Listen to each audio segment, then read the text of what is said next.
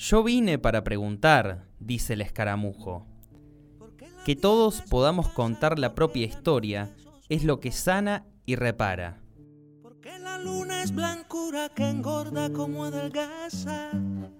Saber no puede ser lujo. Te invito, invitamos. Poder decir, por la 101.9 FM al toque. Vivo de preguntar, saber no puede ser lujo. Yo vivo de preguntar, saber no. Escuchar en lugar de imponer. Compartir el conocimiento en lugar de reservarlo en acopio propio y exclusivo. Armar equipo y estimular el crecimiento colectivo en lugar de trabajar por el desarrollo y el logro puramente individual. Martín McKay hoy es preparador físico de los Pumas y seguramente jamás imaginó, cuando se inició como preparador físico de los Duendes Rugby Club, que llegaría a semejante instancia. Tampoco que lo haría con un recorrido rico que lo llevó a aquilatar experiencia y vivencias en distintos clubes de nuestro país e incluso fuera de la Argentina, o que en algún momento sería director del plan estratégico de la Unión Argentina de Rugby, y que todo ello lo llevaría a diseñar un sistema educativo que brinda herramientas pedagógicas a los entrenadores para la formación de alumnos jugadores y a escribir sus publicaciones, aprender a enseñar, el arte de entrenar y entrenando movimientos. Pero seguramente lo que menos Martín Mackay esperaba es que en ese camino recorrido iba a descubrir la necesidad de abandonar las ansias de triunfos personalistas para optar por búsquedas de logros colaborativos y que en ese descubrimiento encontraría el germen de una forma nueva de enseñar y aprender a practicar deportes.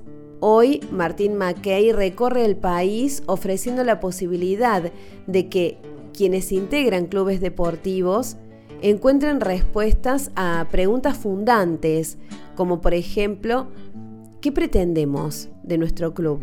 Y a partir de ahí les da la mano y acompaña en un trabajo de sinceramiento de objetivos y de diseño de las mejores maneras para lograrlos. McKay estuvo en Río Cuarto, en Urucuré Rugby Club y aprovechamos la oportunidad para conocer de él y sus vivencias. Así que prepárate, ponete cómodo, ponete cómoda, que te invitamos a ser parte de la charla. Martín, ¿cómo fue en tu trayectoria esa transición entre tener un objetivo personalista y pasar a un objetivo que tenga más en cuenta lo colaborativo? Y bueno, fue un, fue un cambio bastante importante porque creo que nosotros socialmente siempre vivimos con la idea de ser nosotros los mejores. Eh, pero un poco me fue llevando hacia eso cuando llegué a la Unión Argentina de Rugby y la verdad que mi trabajo consistía en que yo pueda trabajar con otros. Ya mi tarea no era directa sobre los jugadores, sino que mi tarea era indirecta a través de otros.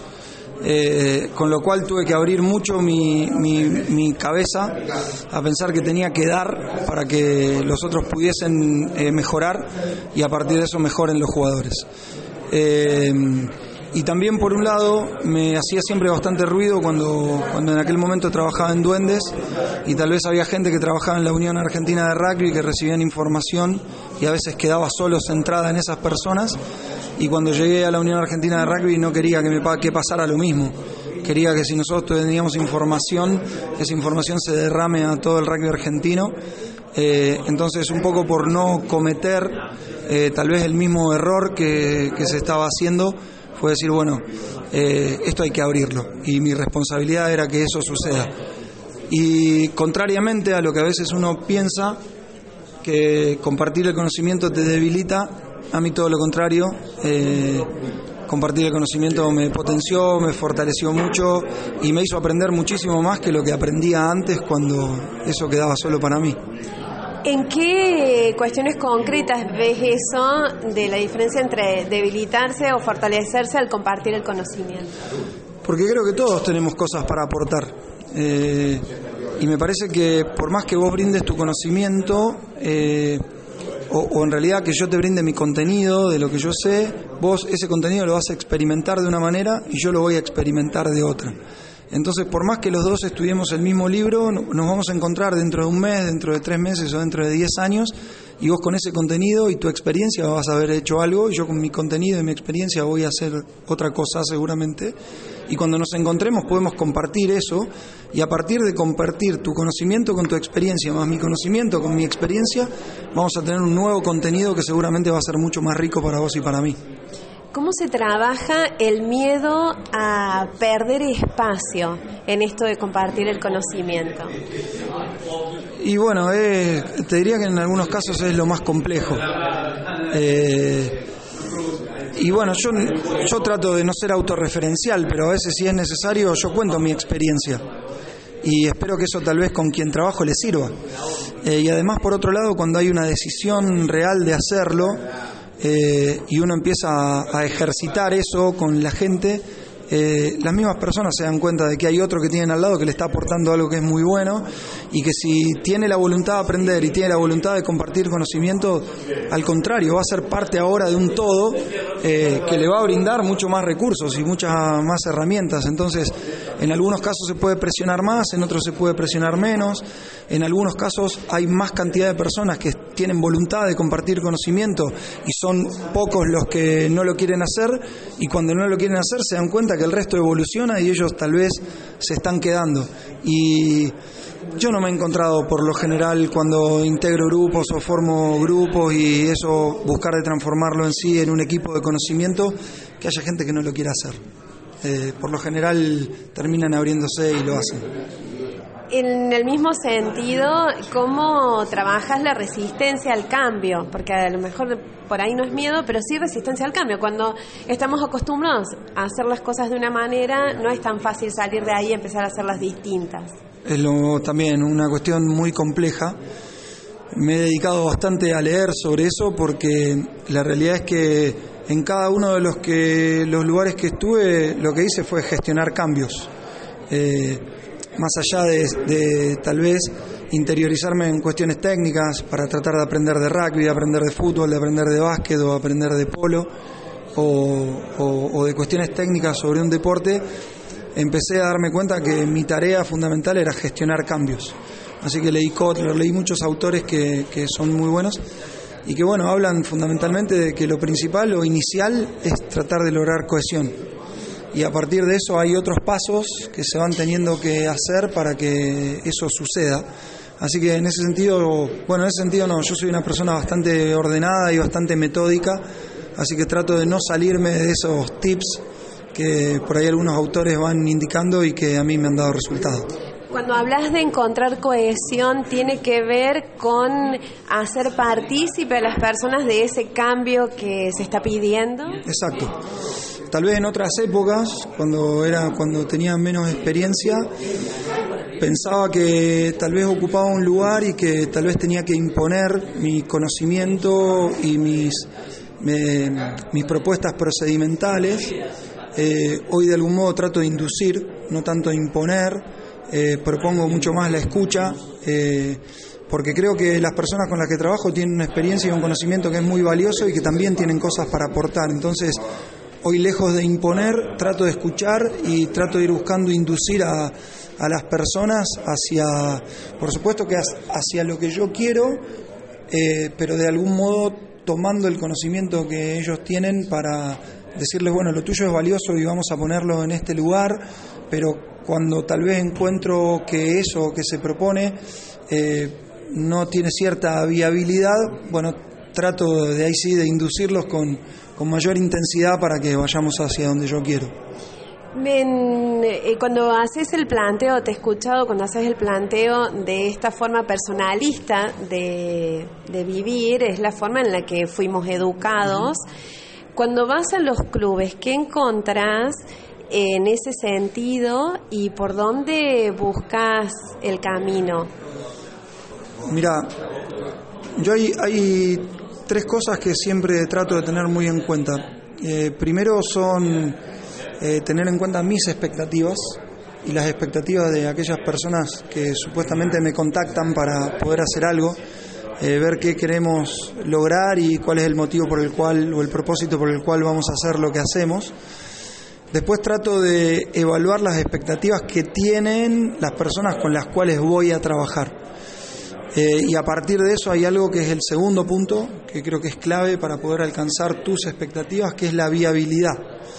Porque por ahí tenemos expectativas y todas esas expectativas que tenemos no son viables, por los motivos que sean. Pueden ser por motivos de infraestructura, pueden ser por, por falta de recursos, puede ser por falta de contenido, lo que sea. ¿Cuál es, cuál es la viabilidad que tengo para alcanzar las expectativas que yo tengo? Y que incluso eh, alcanzar las expectativas que la gente también tiene con respecto a, esta propuesta.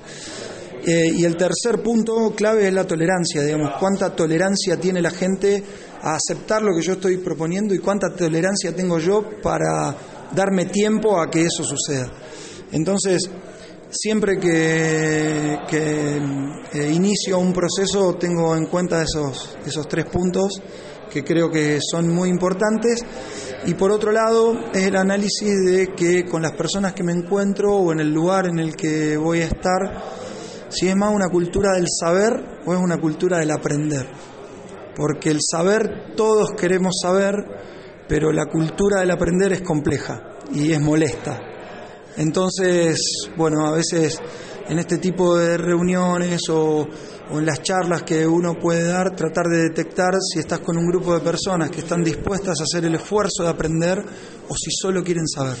Yo siempre pongo un ejemplo que digo, bueno, ¿cuántas de las personas que están acá levanten la mano querrían saber cinco idiomas? Y por supuesto todos levantan la mano, pero si le digo, bueno, empezamos mañana a las 5 de la mañana, cinco veces por semana durante los próximos cinco años, muchos bajan la mano. Entonces hay una gran diferencia entre el querer saber con respecto a, hacer el camino para aprender y mejorar tu saber. Entonces, bueno, eso es alguna de las estrategias que siempre tengo en cuenta para tratar de darme cuenta quiénes son personalistas y quiénes son los que realmente quieren ser parte de un sistema colaborativo. Imagino que en este visitar distintos clubes habrás tenido contacto con distintas edades en eso, ¿los más chiquititos tienen, crees vos, para enseñarnos más que los más grandes? ¿O es un prejuicio? No, no, creo que es un prejuicio. Eh, me parece que se puede aprender muchísimo de los más chicos, se puede aprender mucho de los jóvenes y se puede aprender muchísimo también de los grandes. Lo que sí creo que han cambiado bastante son las, las herramientas utilizadas para aprender. Eh, creo que nosotros los más grandes eh, no somos eh, estamos tratando de, incursionar en una forma de aprendizaje que tienen los más jóvenes o que tienen los niños que nosotros no tenemos o que no fuimos formados de esa manera. nosotros no nos formamos a través de un contenido en un teléfono, no, no nos formamos a través de la utilización de la, de la computadora para resolver una inquietud o de la calculadora para, recibir, para tratar de resolver una cuenta. Eh, y bueno, nosotros teníamos otras formas de aprender. Eh, creo que cuando nosotros los adultos queremos tratar de que los chicos aprendan a través de nuestras formas o cuando queremos que aprender cosas de los chicos que utilizan otras herramientas para aprender, bueno, ahí es como que se genera un desfasaje entre lo que queremos aprender de los chicos, de cómo lo hacen los chicos, o de cuando nosotros queremos que los chicos aprendan como nosotros aprendimos.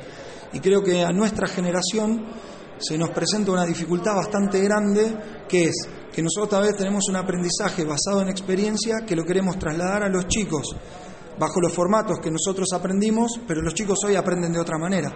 Entonces, ¿qué es lo primero que nos pasa? Si los chicos no se enganchan con nada, y yo digo, bueno, nosotros tenemos que tratar de, de adaptarnos a una forma de aprendizaje nueva. Es muy difícil que los chicos que son nativos de la tecnología eh, logren aprender como aprendíamos nosotros. Entonces, creo que se puede aprender de todos, pero tenemos que tener la cabeza muy abierta para tratar de, aprender como hoy aprenden ellos y para tratar de que ellos aprendan lo que nosotros sabemos a través de las herramientas que ellos utilizan para aprender. Eh, y bueno, creo que ahí hoy está la complejidad de la enseñanza y del aprendizaje. ¿Te parece que se viene o debería venirse una revolución en ese sentido? ¿Tenemos que animarnos a romper con lo que hay para que venga lo nuevo? Sí, totalmente, totalmente. Creo que eh, nos guste o no nos guste, eh, es, muy difícil detener el, el, proceso, es muy difícil. Eh, Porque, repito, si hoy tal vez vos le das un, a un chico eh, para que, repito, nos guste o no nos guste, a mí me gusta la lectura, pero entiendo que a mi hijo no le guste. Entonces, eh, tengo que tratar de lograr que ese contenido que tiene un libro, tratar de despertarle el interés de que lo haga y de que tenga una lectura a través de las herramientas que él utiliza.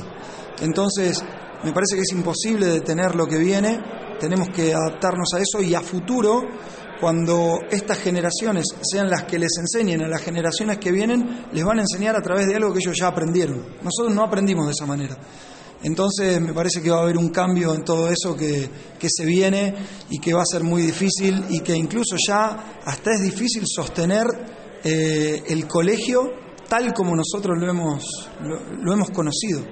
Eh, así que me parece que a futuro va a haber eh, muchísimos cambios y creo que también la pandemia nos ha mostrado, yo hoy lo comentaba cuando hablábamos, de que el aprendizaje presencial, o el aprendizaje eh, a través de Zoom, hechos eh, de, de, manera sincrónica, digamos, hecho en el momento que yo hablo para que alguien escuche, cada vez va a existir menos. Y lo que va a suceder es que vos vas a aprender en el momento que vos quieras, vas a tener la, posibilidad de retroceder ese video, vas a tener la oportunidad de poner pausa, escribir lo que querías y seguirlo dentro de un rato porque así es ahora. Nos guste o no nos guste, nos pasa con Netflix, que vemos un capítulo y vemos un ratito y volvemos más tarde.